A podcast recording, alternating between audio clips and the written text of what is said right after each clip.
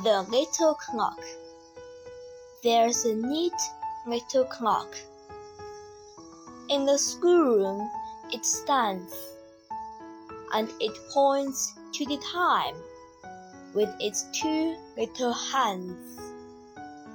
And may we, like the clock, keep a face clean and bright, with hands ever ready to do what is right.